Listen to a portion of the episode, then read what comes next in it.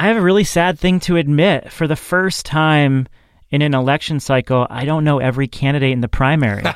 That's okay because there are almost 250 people who have registered to run for uh, in the Democratic primary. How is it that I know more about performance artist slash libertarian candidate Vermin Supreme, and I don't really know anything about Montana Governor Steve Bullock or the spiritual guru Marianne Williamson?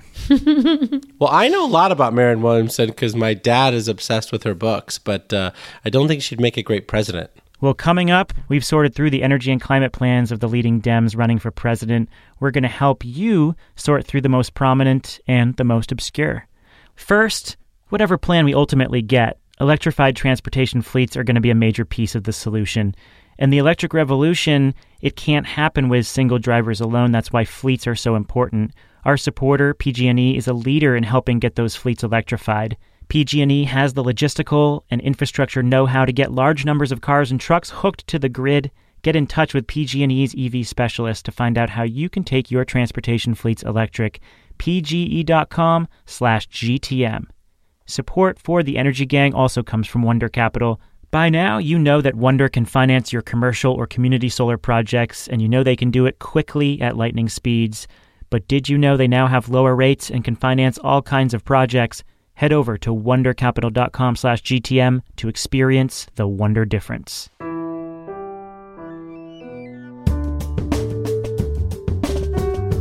From Greentech Media, this is the Energy Gang, weekly debates and discussions about the fast changing world of energy. I'm Stephen Lacey. I'm a contributing editor at GTM, and I am not running for president. This week, we're a couple election cycles late, but we're finally getting a wave of climate plans from presidential candidates. The issue is front and center in the Democratic primaries. We've spent the last few days collecting the plans that are out there, surveying the stances of the rest of the field, and monitoring what the chattering classes and angry youth are saying about it all. With me to walk through it are Katherine Hamilton and Jigar Shah. Katherine is the chair of 38 North Solutions in Washington, D.C. Katherine, which group are you in? Are you part of the chattering class or the angry youth? I am not running for president. That's all I can tell you. well, I do have an exploratory commission. so, uh, wait, wait, is that exploratory committee? Committee. Yeah. committee. Yeah. So I don't even know the terminology. So I clearly am not running for president. And that is Jigar Shah. He may not be running for president, but he is the president of Generate Capital. So this episode is a two-parter. In the first half, we are going to compare and contrast the unique plans that are out there from leading candidates like Elizabeth Warren, Jay Inslee, Beto O'Rourke, and we'll throw Michael Bennet and John Delaney in there as well since they have plans. Then, in the second half, what's up with the rest of the field? Most of them are either using the Green New Deal as a fallback or using it as a foil. We'll take account of how that short but influential congressional resolution and the activism behind it is having an impact on the campaign. Let's turn to the top folks with actual plans first. Katherine, what are we seeing for proposals in this category of candidates? What's the range?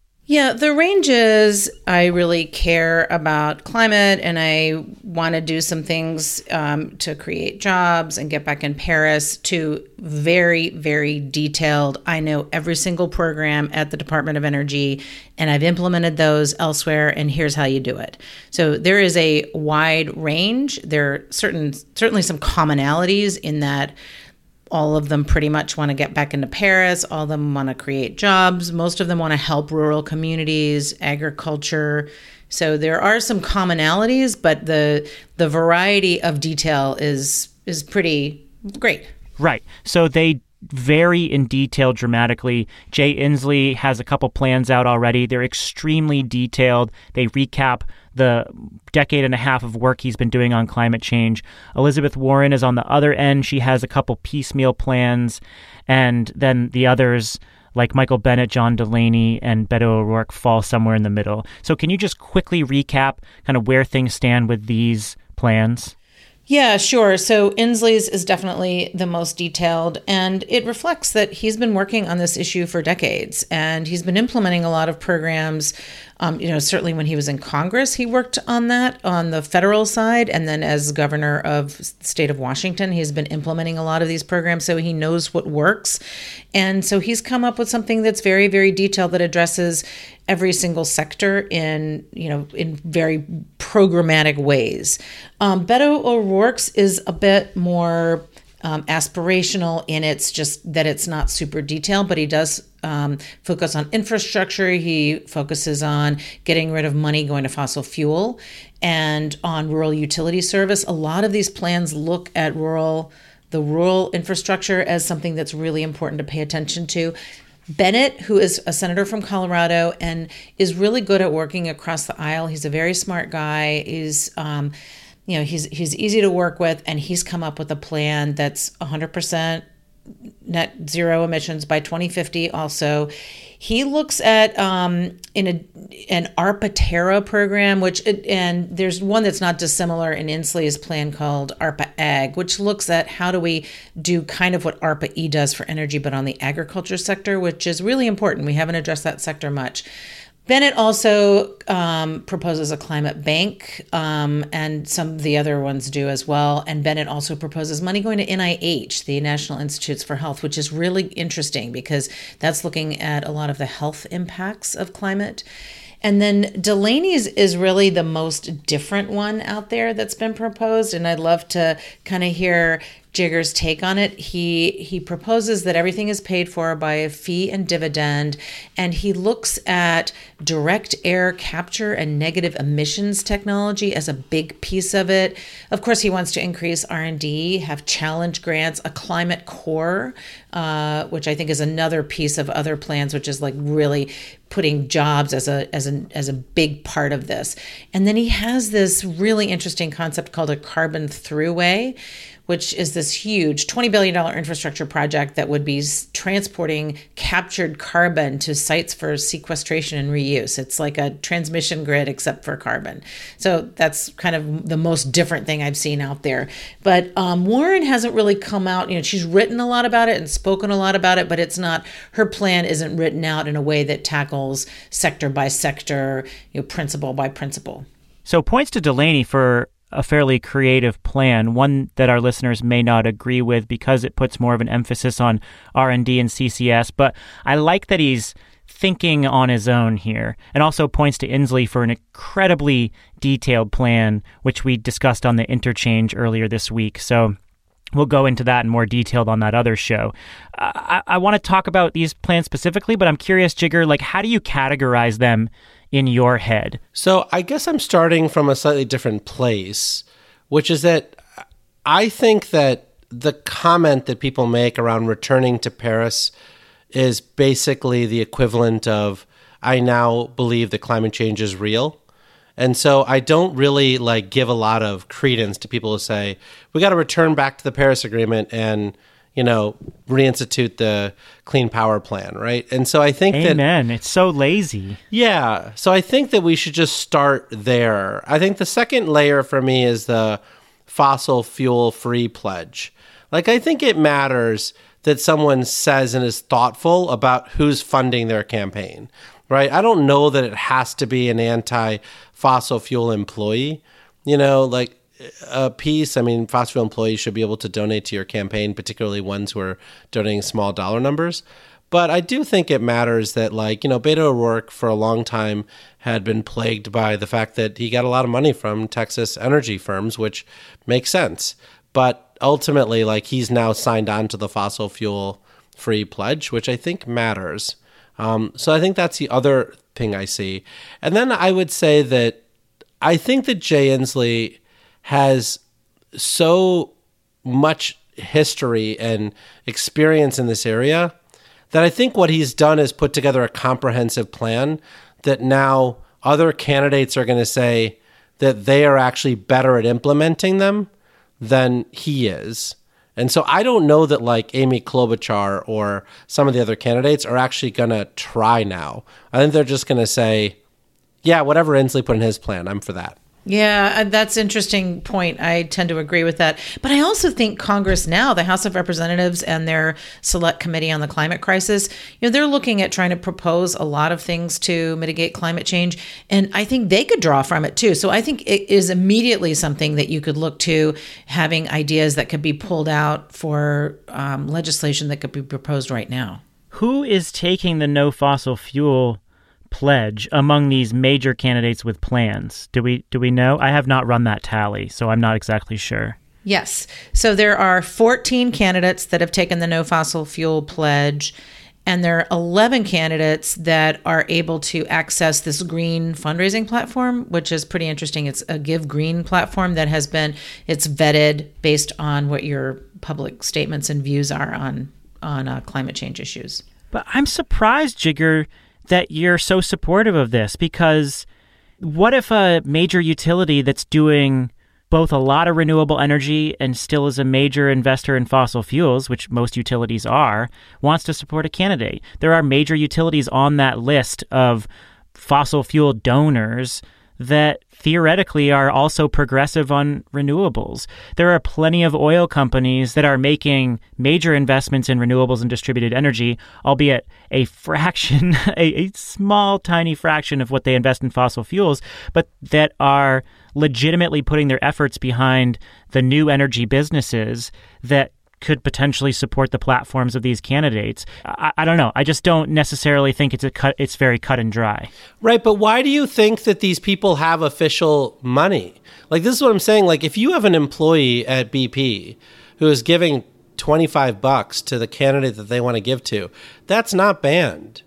It's basically saying that if BP creates a PAC and that PAC has 50 million bucks in it, and they say, here's like, we're maxing out to you on every one of our executives and all the other pieces, that comes with strings attached. And that matters. And I think for candidates who don't understand that that comes with strings attached, like are basically saying that they're not serious about defeating climate change. Also, they're not those companies are not going to just give to the Democratic Party, they're going to hedge because they want to influence everybody. Right. And so I just like I don't see how this plays out well in the climate movement. I mean, we are already completely uphill right? I mean, let's just be honest with ourselves, right? The ability for us to actually even achieve the basics that people say we need to achieve around have, you know, cutting our carbon emissions in half within 12 years is a near impossible task. I think it's possible technically, but it's near impossible politically. And so for us to say, well, it's okay for these companies to influence the debate because they're traditionally very loud voices and we kind of need to co-opt their voice to pass Waxman-Markey. We tried that in 2009. It didn't work. I'm tired of people who want to do the same thing again and again and try to get different results. Let me steer this back toward the plans. Jigar, what's your favorite plan out of the ones that we outlined? Well, I'm obviously in love with Inslee's plan, but I think that the interesting piece about Delaney's plan, which I thought was something that we should pay attention to, is that he starts the carbon price really low and then ratchets it up. I think the reason Inslee didn't put a carbon tax in his plan is because he lost twice on a carbon plan, and it's Inslee's point of view now that um, there's just no way that a carbon tax passes. Like, there's just no way Republicans and even moderate Democrats pass something that overtly is trying to put fossil fuel companies out of business so that a sectoral policy is better. Yeah, but Jigar, I just wonder because this is only part two of his plan and there may be some other parts coming. I wonder if some of the other parts are going to deal with you know fossil fuel subsidies and carbon tax to pay for all these programs that he has um, recommended? I would imagine so. Yeah, so I don't. I wouldn't take it off the table for him. Uh, you you may be totally right, but I, it may be yet to come. What I found interesting was Elizabeth Warren's plan. You know, she's considered one of the most progressive candidates, and instead of coming up with some comprehensive climate plan, she started with this Medium post about how she was going to build a 10-year multi-billion dollar research program for energy R&D through the military and then spend billions of dollars on climate resilience for military bases and um, making them 100% renewable. I found that quite curious because it doesn't seem like that would speak to her base. What is she trying to do by focusing exclusively on the military? Well, you know what I'm surprised by that, Stephen, is that she talks a lot about social justice and systemic inequality that's built into our system. And a key piece of that connects directly to climate, where fossil fuel plants are located, who's been able to benefit from clean energy, the, the way our system is structured now. And so it surprises me that she hasn't yet connected the dots to make this part of her social justice platform because it it should be inextricably linked to that. It's great that she's talking about Department of Defense and the fact that climate change is a threat multiplier and that we do have to tackle that. But it seems like she has a lot more dots connect, to connect, and I hope that she does that in the coming months. Well, and that's the whole point of the Green New Deal. Is to connect exactly. all those dots. And so like exactly. it's not like she hasn't been paying attention to the Green New Deal. I look, I'm happy to give her a pass right now because she's putting out so much policy that it's I'm happy to say that it's probably part of her policy paper funnel and it just hasn't gotten through the QA QC process. Um, and so it's probably coming. Yeah, I mean, Elizabeth Warren is the leading candidate in terms of policy proposals on every major issue. She is out there ahead of everyone developing fairly detailed proposals. I give her a pass as well, but I will be interested to see how she links her detailed plans on the military and banning fossil fuel extraction on public lands with her supposed support for the Green New Deal. Um, it would be nice to see some more detail on how she would flesh out an economy wide transition. The one the one thing I noticed about all the plans when reading them is that like Inslee's plan in particular does not favor or put forward the electric utility industry which I thought was fascinating.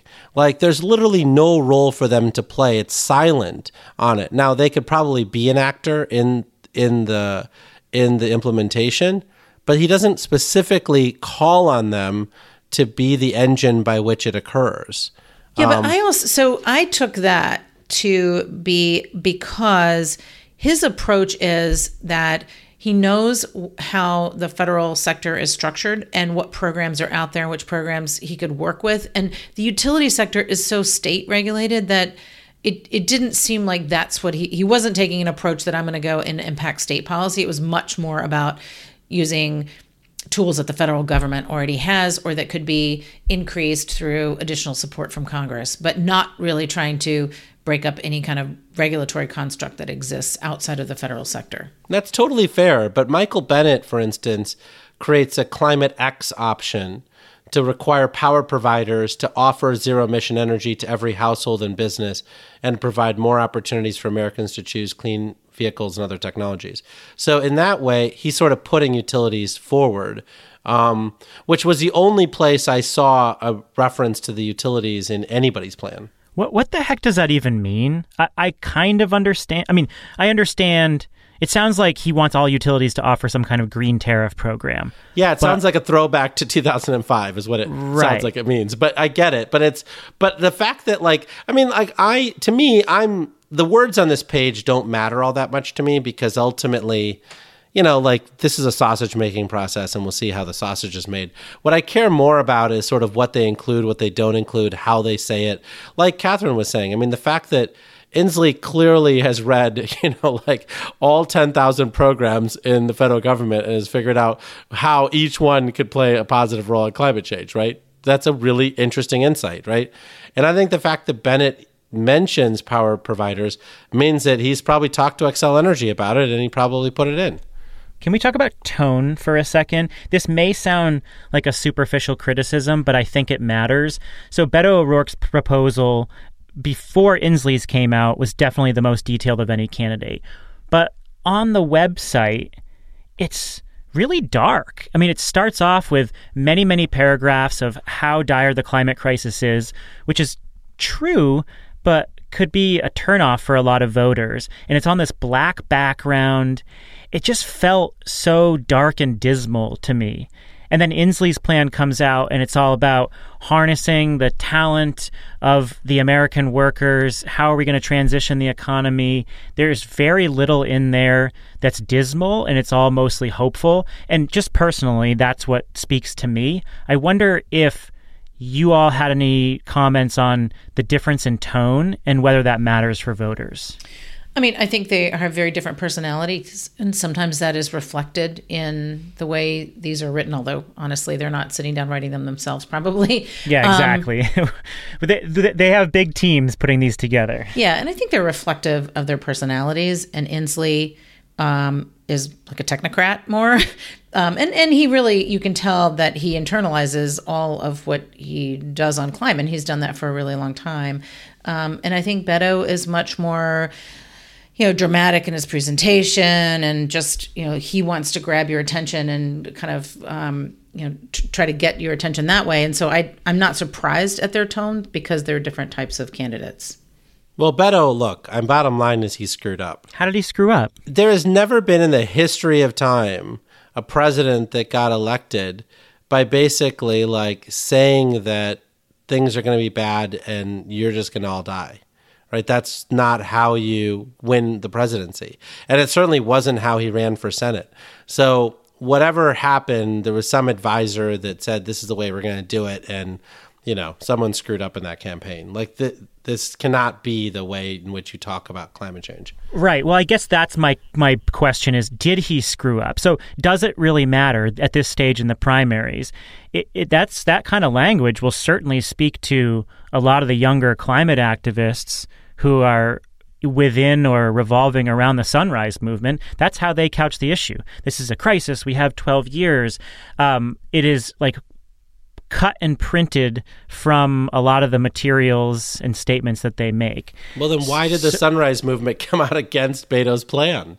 I mean, look, I, I, as far as I'm concerned, I think that Beto flubbed this one, and I think that he should do it do it over, right? I mean, I think ultimately he's got a lot of time. We have a lot of you know, like sort of months ahead of us, and he should change it to a more positive image. I mean, I I really do think this is about you know America finding its way back to leadership globally.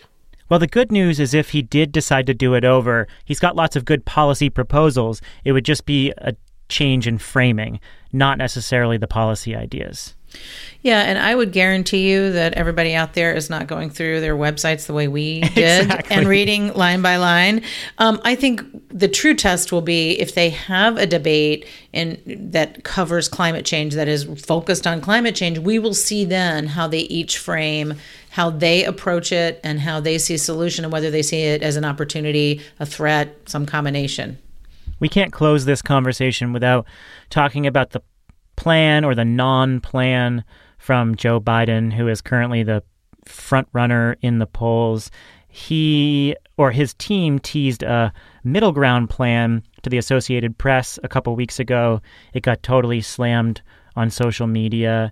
The plan was uh, designed to appeal to both environmentalists and blue collar voters who elected Donald Trump. Everyone was trying to figure out what that would actually mean. Any thoughts on the reaction to that?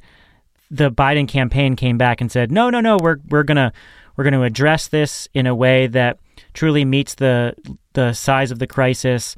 But um, I'm wondering if you have any thoughts on what his team meant by that. Yeah, so just a little bit of context. Um, Joe Biden did introduce the first climate change bill in the Senate in 1986, the Global Climate Protection Act that Reagan, Ronald Reagan signed into law. So he has long fought for climate change, and um, and he's a big labor guy. So you know there are a lot of different views um, from the labor community on the Green New Deal. A lot negative, and I think he's trying to trying to figure out how do I bridge that because I do have support from labor, and so how do I come up with something that allows for uh, labor and the environmental piece to all be connected? Now, the proof will be in what he proposes because it may may not be something that is exactly what we would like to see but i think that is his strength is that he has he can get those communities in pennsylvania that potentially that trump lost and and present them with a vision of how they can be uh, better off um, in you know with these clean energy solutions. So, I mean, I would push back and simply say that, like, I think that the whole wing of the Democratic Party that includes Bill Clinton and Hillary and now Joe Biden is completely out of touch. Like the people who I grew up with in my hometown in Illinois did not vote for Trump because they love him. And they didn't vote for him because they're racist.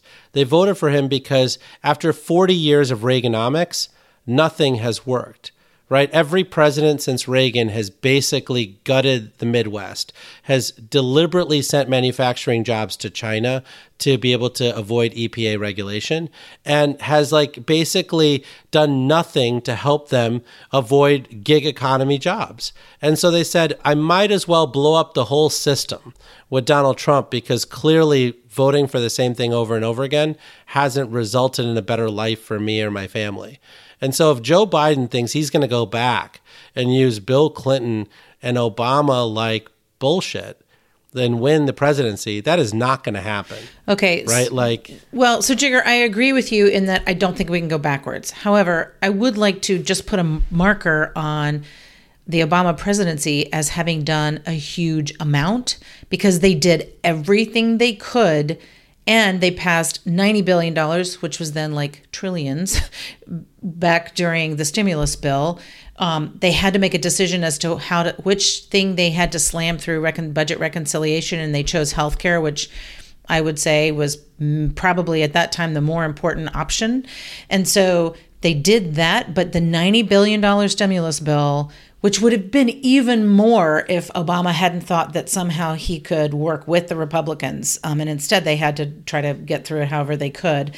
But he did the Clean Power Plan, the Mercury rules, the methane rules. You know, they did everything that the Paris no, no, Climate look, Accord would not hashed, have happened without us. We've we've done we've gone through this crap. My point to you is that if the next president comes in with the same track record that Obama has going out, that will be a total disappointment. I think we need new ideas. I agree with that. I just want to say that we it wasn't like we slid back during Obama. We did move forward. We have to, that has to be our the end point of that needs to be our starting point though though. That has to be like that's where we start and then we move forward from that. So I don't and so I agree. We do not want backsliding. We don't want people to start where Obama started. But try to put back what when he what Trump has taken down since Obama ended, I think is a good place to start. Coming up, we're going to talk about how the Green New Deal is influencing all the other candidates. First, though, if you're a company in Northern California and you're in PG&E service territory and you're thinking about beginning to electrify your fleet, you should reach out to PG&E because they have limited time incentives right now as part of their new EV fleet program. They can help you with electrifying school buses, transit buses, delivery vehicles, or any kind of fleet vehicles and they provide substantial financial, logistical, and construction support for all the infrastructure that you would need to charge your fleets. Get in touch with one of PG&E's EV specialists to learn more and take your fleets electric. Go to pge.com forward slash GTM. And if you're looking to pair that EV charging with some solar, Wonder Capital can help too. They are doing all kinds of solar projects community solar in New York, solar and storage in Hawaii, uh, smart programs in Massachusetts, CCA projects in California. There is no such thing as a straightforward vanilla commercial scale solar project. Every project is different, your needs are different, and if you go over to wondercapital.com/gtm, you're going to work with folks who will understand your unique project for what it truly is. Well, let's take the uh, last part of the show to talk about how the rest of the field is grappling with this issue. And it's actually pretty easy to compare them all because the Green New Deal offers the through line. Most of the candidates are either positioning themselves for or against the Green New Deal, and it helps us understand their governing and policy making style. So even if they don't have a plan, the Green New Deal is forcing them to talk about the issue in some way. So, Katherine, who is for it? So the way I count, and some people say different things at different times, I think 14 of them have been supportive of the Green New Deal. Um, Bernie Sanders, of course, Julian Castro, uh, Kirsten Gillibrand, uh, Mayor Pete Buttigieg, Warren, uh, Kamala Harris, Andrew Yang, Mike Gravel, Cory Booker, Amy Klobuchar, Seth Moulton, Eric Swalwell. I don't, you know, de Blasio came out with the New York Green New Deal, New York City Green New Deal, so maybe he is.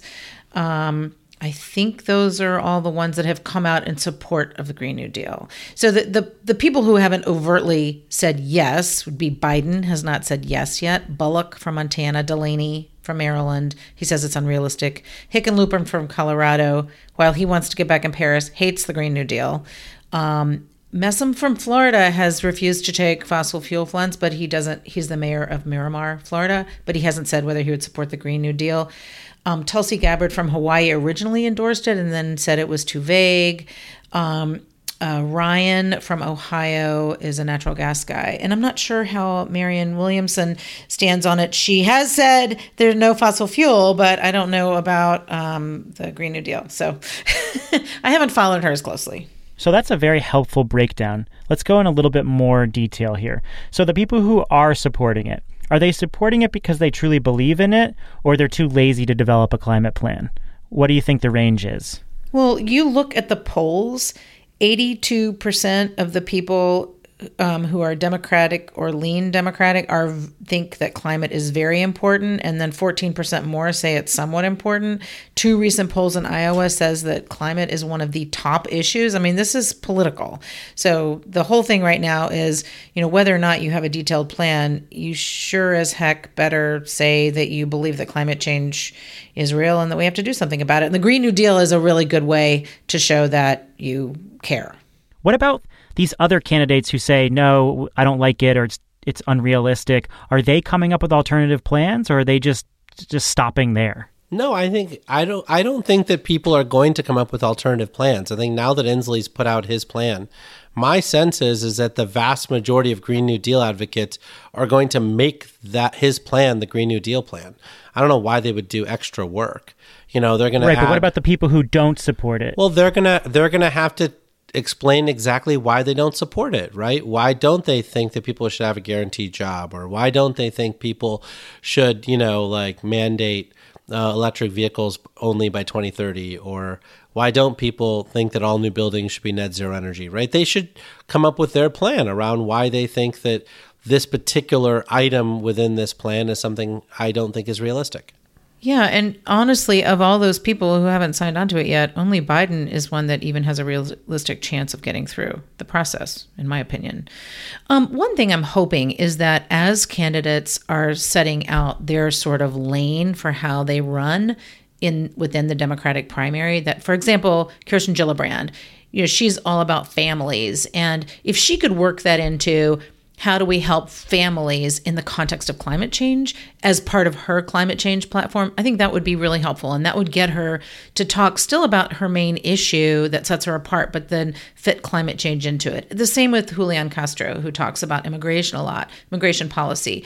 You know, he could talk about, you know, immigration policy is directly linked to climate change. And, you know, I think each of them, even in the lane that they've carved out that they want to run in, they could address climate change within that context. And I think that would be helpful to them politically because it is such a big issue with voters.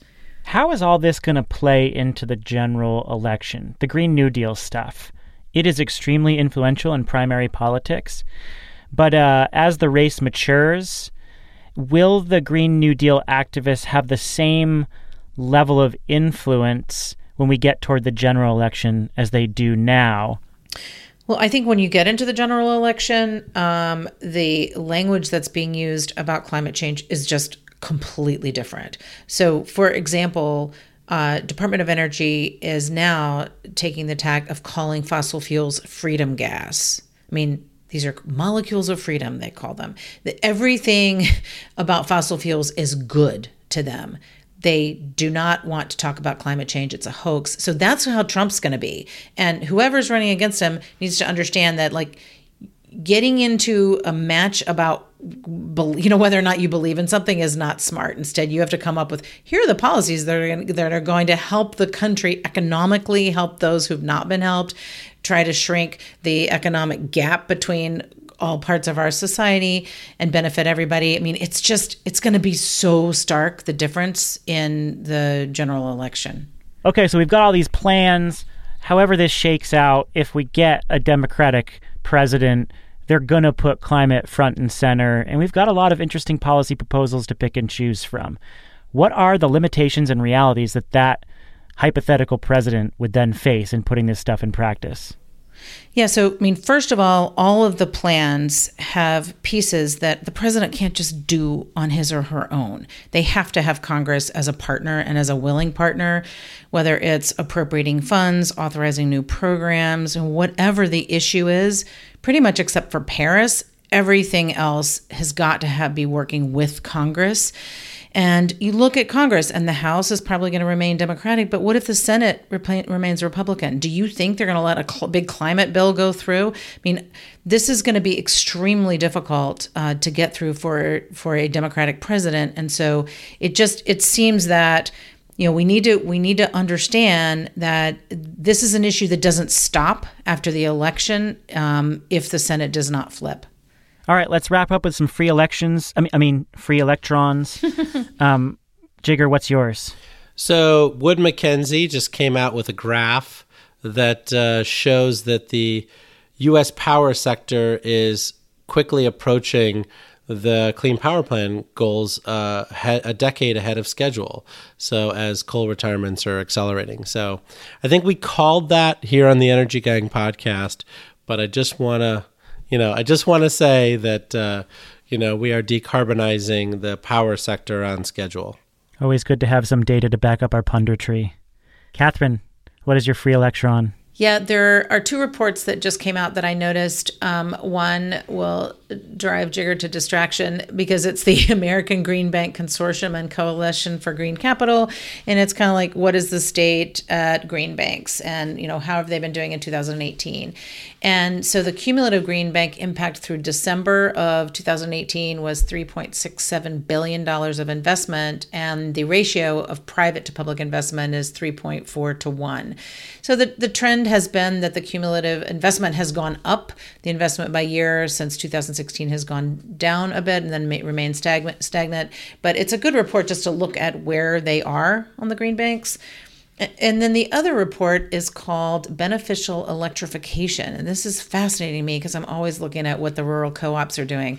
So, this is by the Environmental and Energy Study Institute, and they look at how do rural co-ops which are structured really differently from investor-owned utilities so co-ops are required to have all of their members vote on you know how they proceed with any new technology. Everybody has to benefit. And so they're looking at how does switching from fossil fuel end use equipment in these co-ops to electric equipment reduce emissions, and provide benefits for the environment and all the members of the co ops. So I love this report. I thought it was really interesting, and I think it's a way to engage rural communities in a way that's very healthy. Y'all got some reading to do.